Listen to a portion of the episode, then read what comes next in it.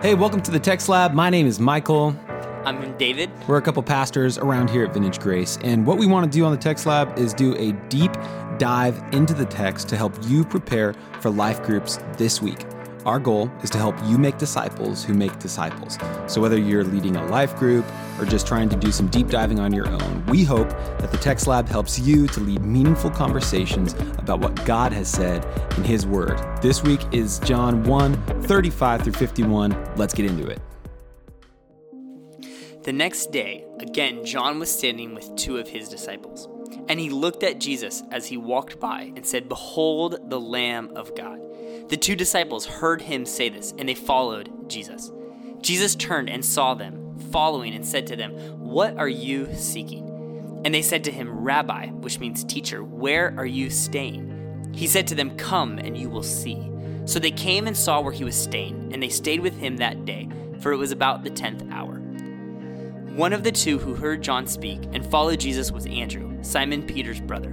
He first found his own brother Simon and said to him, We have found the Messiah, which means Christ. He brought him to Jesus. Jesus looked at him and said, You are Simon, the son of John. You shall be called Cephas, which means Peter. The next day, Jesus decided to go to Galilee. He found Philip and said to him, Follow me. Now, Philip was from Bethsaida, the city of Andrew and Peter. Philip found Nathanael and said to him, We have found him, of whom Moses in the law and also the prophets wrote, Jesus of Nazareth the son of Joseph. Nathanael said to him, Can anything good come out of Nazareth? Philip said to him, Come and see. Jesus saw Nathanael coming toward him and said of him, Behold, an Israelite, indeed in whom there is no deceit. Nathanael said to him, How do you know me? And Jesus answered him, Before Philip called you, when you were under the fig tree, I saw you. Nathanael answered him, Rabbi, you are the Son of God. You are the King of Israel. And Jesus answered him, Because I said to you, I saw you under the fig tree, do you believe? You will see greater things than these. And he said to him, Truly, truly, I say to you, you will see heaven open and the angels of God ascending and descending on the Son of Man.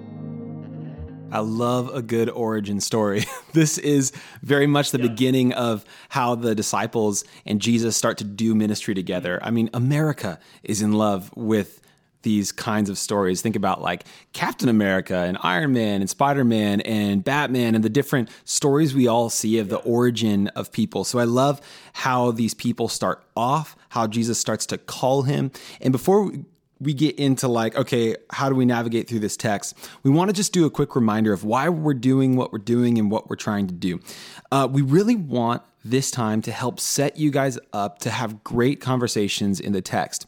And so, the way we're going to do that is we're actually going to go a little bit higher level with the text this time around. We're not going to go as nitty gritty in each yep. one of those things because there are so many areas in this text that you could dive into for the majority of your time in life group. You could talk about Cephas and how he got his name and what Cephas means, what it signifies. Like you could dive into the fig tree and what's the significance of the fig tree in John. And there are a lot of little rabbit trails in this text. And so our heart is really to help the group time be a way where you guys can go through a really simple exegetical process through the text, navigate to a big idea, and then spend a good amount of your text time together in application because that's really where OST is going to come from. So we learn how to read, we get a big idea that's really sound hermeneutically, and then diving into application, accountability. So that's kind of where we're headed today. David, uh, how should we start?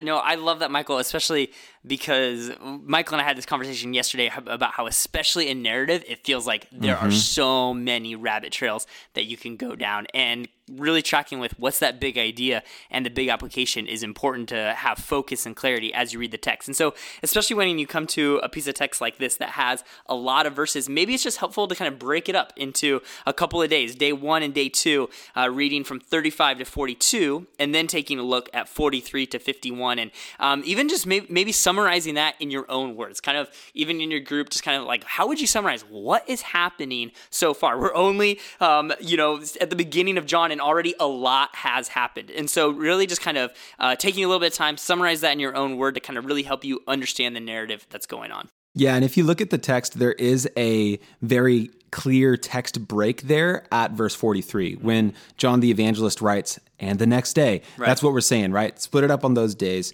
And something helpful to ask your group after you've summarized both of those days is what kind of words, phrases, or ideas are repeated? And then how do they contribute to the main idea of this text? There's a handful that we could just throw out here for you now, like we have found. They say that a couple times. Come and see, come follow me. These things seem like they're really tied closely to the key yeah. point of this text. Totally. And I think also just noticing what titles are used for mm. Jesus in this text tells us a lot about the point that John is trying to make. Why is John writing what he is writing? Um, and really, this is all about Jesus. They're, these titles are telling us about the identity of Christ. Um, Christ has been called the Rabbi, Messiah, the Lamb of God, Son of God, King of Israel, and Son of Man. And another title in the beginning of chapter one there is the Word, which has been made flesh. And so noticing those as you read the text is important and then also asking why are these titles being used about jesus and ultimately it comes down to uh, John is revealing to us the identity of Christ, both the divinity of Christ, that God, that Jesus was fully God, and also the humanity of Christ, that He was fully man, um, which is the incarnation, the revelation of God in Christ. So just noticing that um, is really important.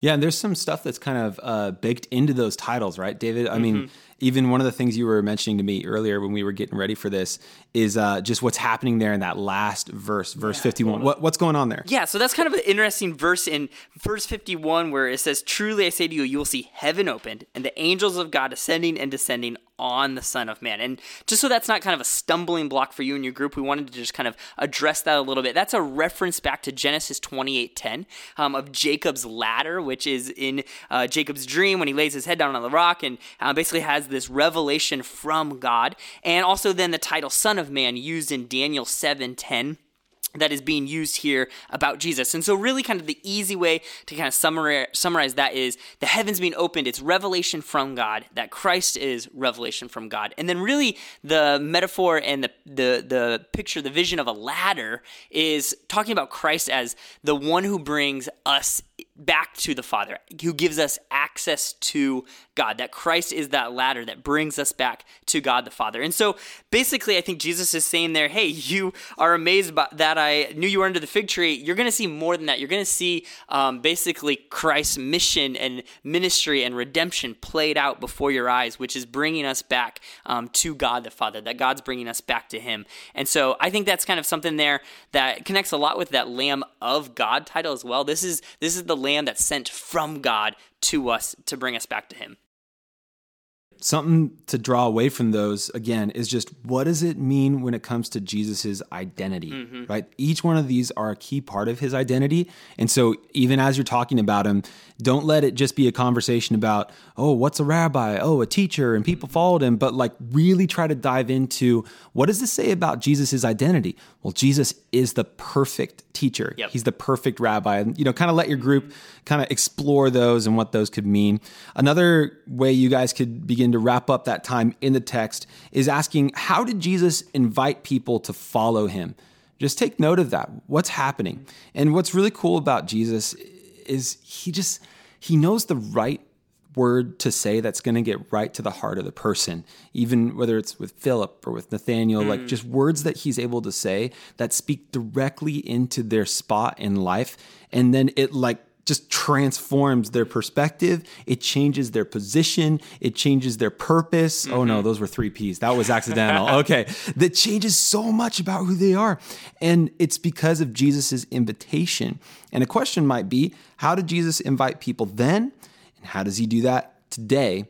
And then finally, as you wrap up your time in the kind of the their town section, what's happening in the text, then asking how does this story reinforce the point that John's trying to make in this gospel? That's how, when you navigate through text time like this, that could easily become a discussion about Genesis 28:10 and the ladder, or could easily become a discussion about Cephas or the fig tree.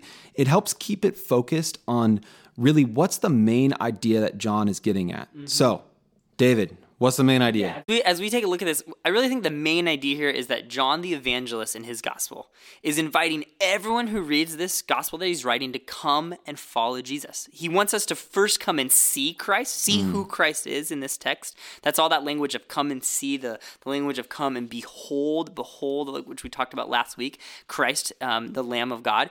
And so he's he's telling us, come and see, come and see Christ. But then it doesn't stop there. Seeing Christ means to behold him means to follow him there. Then after that, come and follow Jesus. So we really feel like that's kind of the main idea that John is putting in his text here. And so, kind of like as your group reflects on that, I think there's a really good kind of application question here of like, when were you first introduced to Jesus?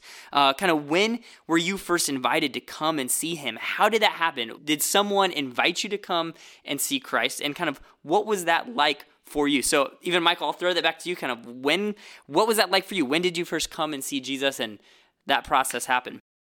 I think for me, when I first was really getting to know who Jesus was, I personally I grew up around church, grew up around church life, ministry. My parents, you know, would bring me to church, but um, I know that my grandpa, he was just like a man of God. I mean, he loved God. He would do these Bible studies. He was a Bible study leader. He his Bible was like if you looked at that thing, he had been through it so much and it was so like written in and read through and he just knew God's word.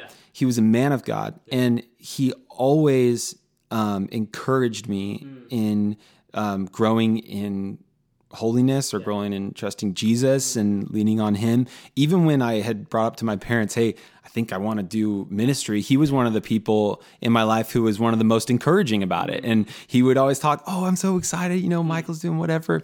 And what I always saw in my grandpa was just this like loving acceptance and um, and also his own personal love for Jesus that to me spoke volumes to um, the reality that Jesus is real, the reality that Jesus is who he says he is. And I kept seeing it in my grandfather's life. I saw it in my parents' life and in youth pastors' lives and leaders. And and so for me, when I was kind of first introduced to Jesus, it would have been in the ways that my parents, my grandparents were were loving me and trying to point me toward him. How about how about you, David? Yeah, you know, I love what you said there because it also resonates with my story where I feel like it was kind of in junior high where I saw some people who were just so passionately in love with Christ. It wasn't even like something they specifically said that blew my mind. It was just kind of this all encompassing, passionate love for Christ and them uh, kind of just demonstrating the way that that had changed their life, uh, how it flipped their life upside down. That really was this come and see moment and it was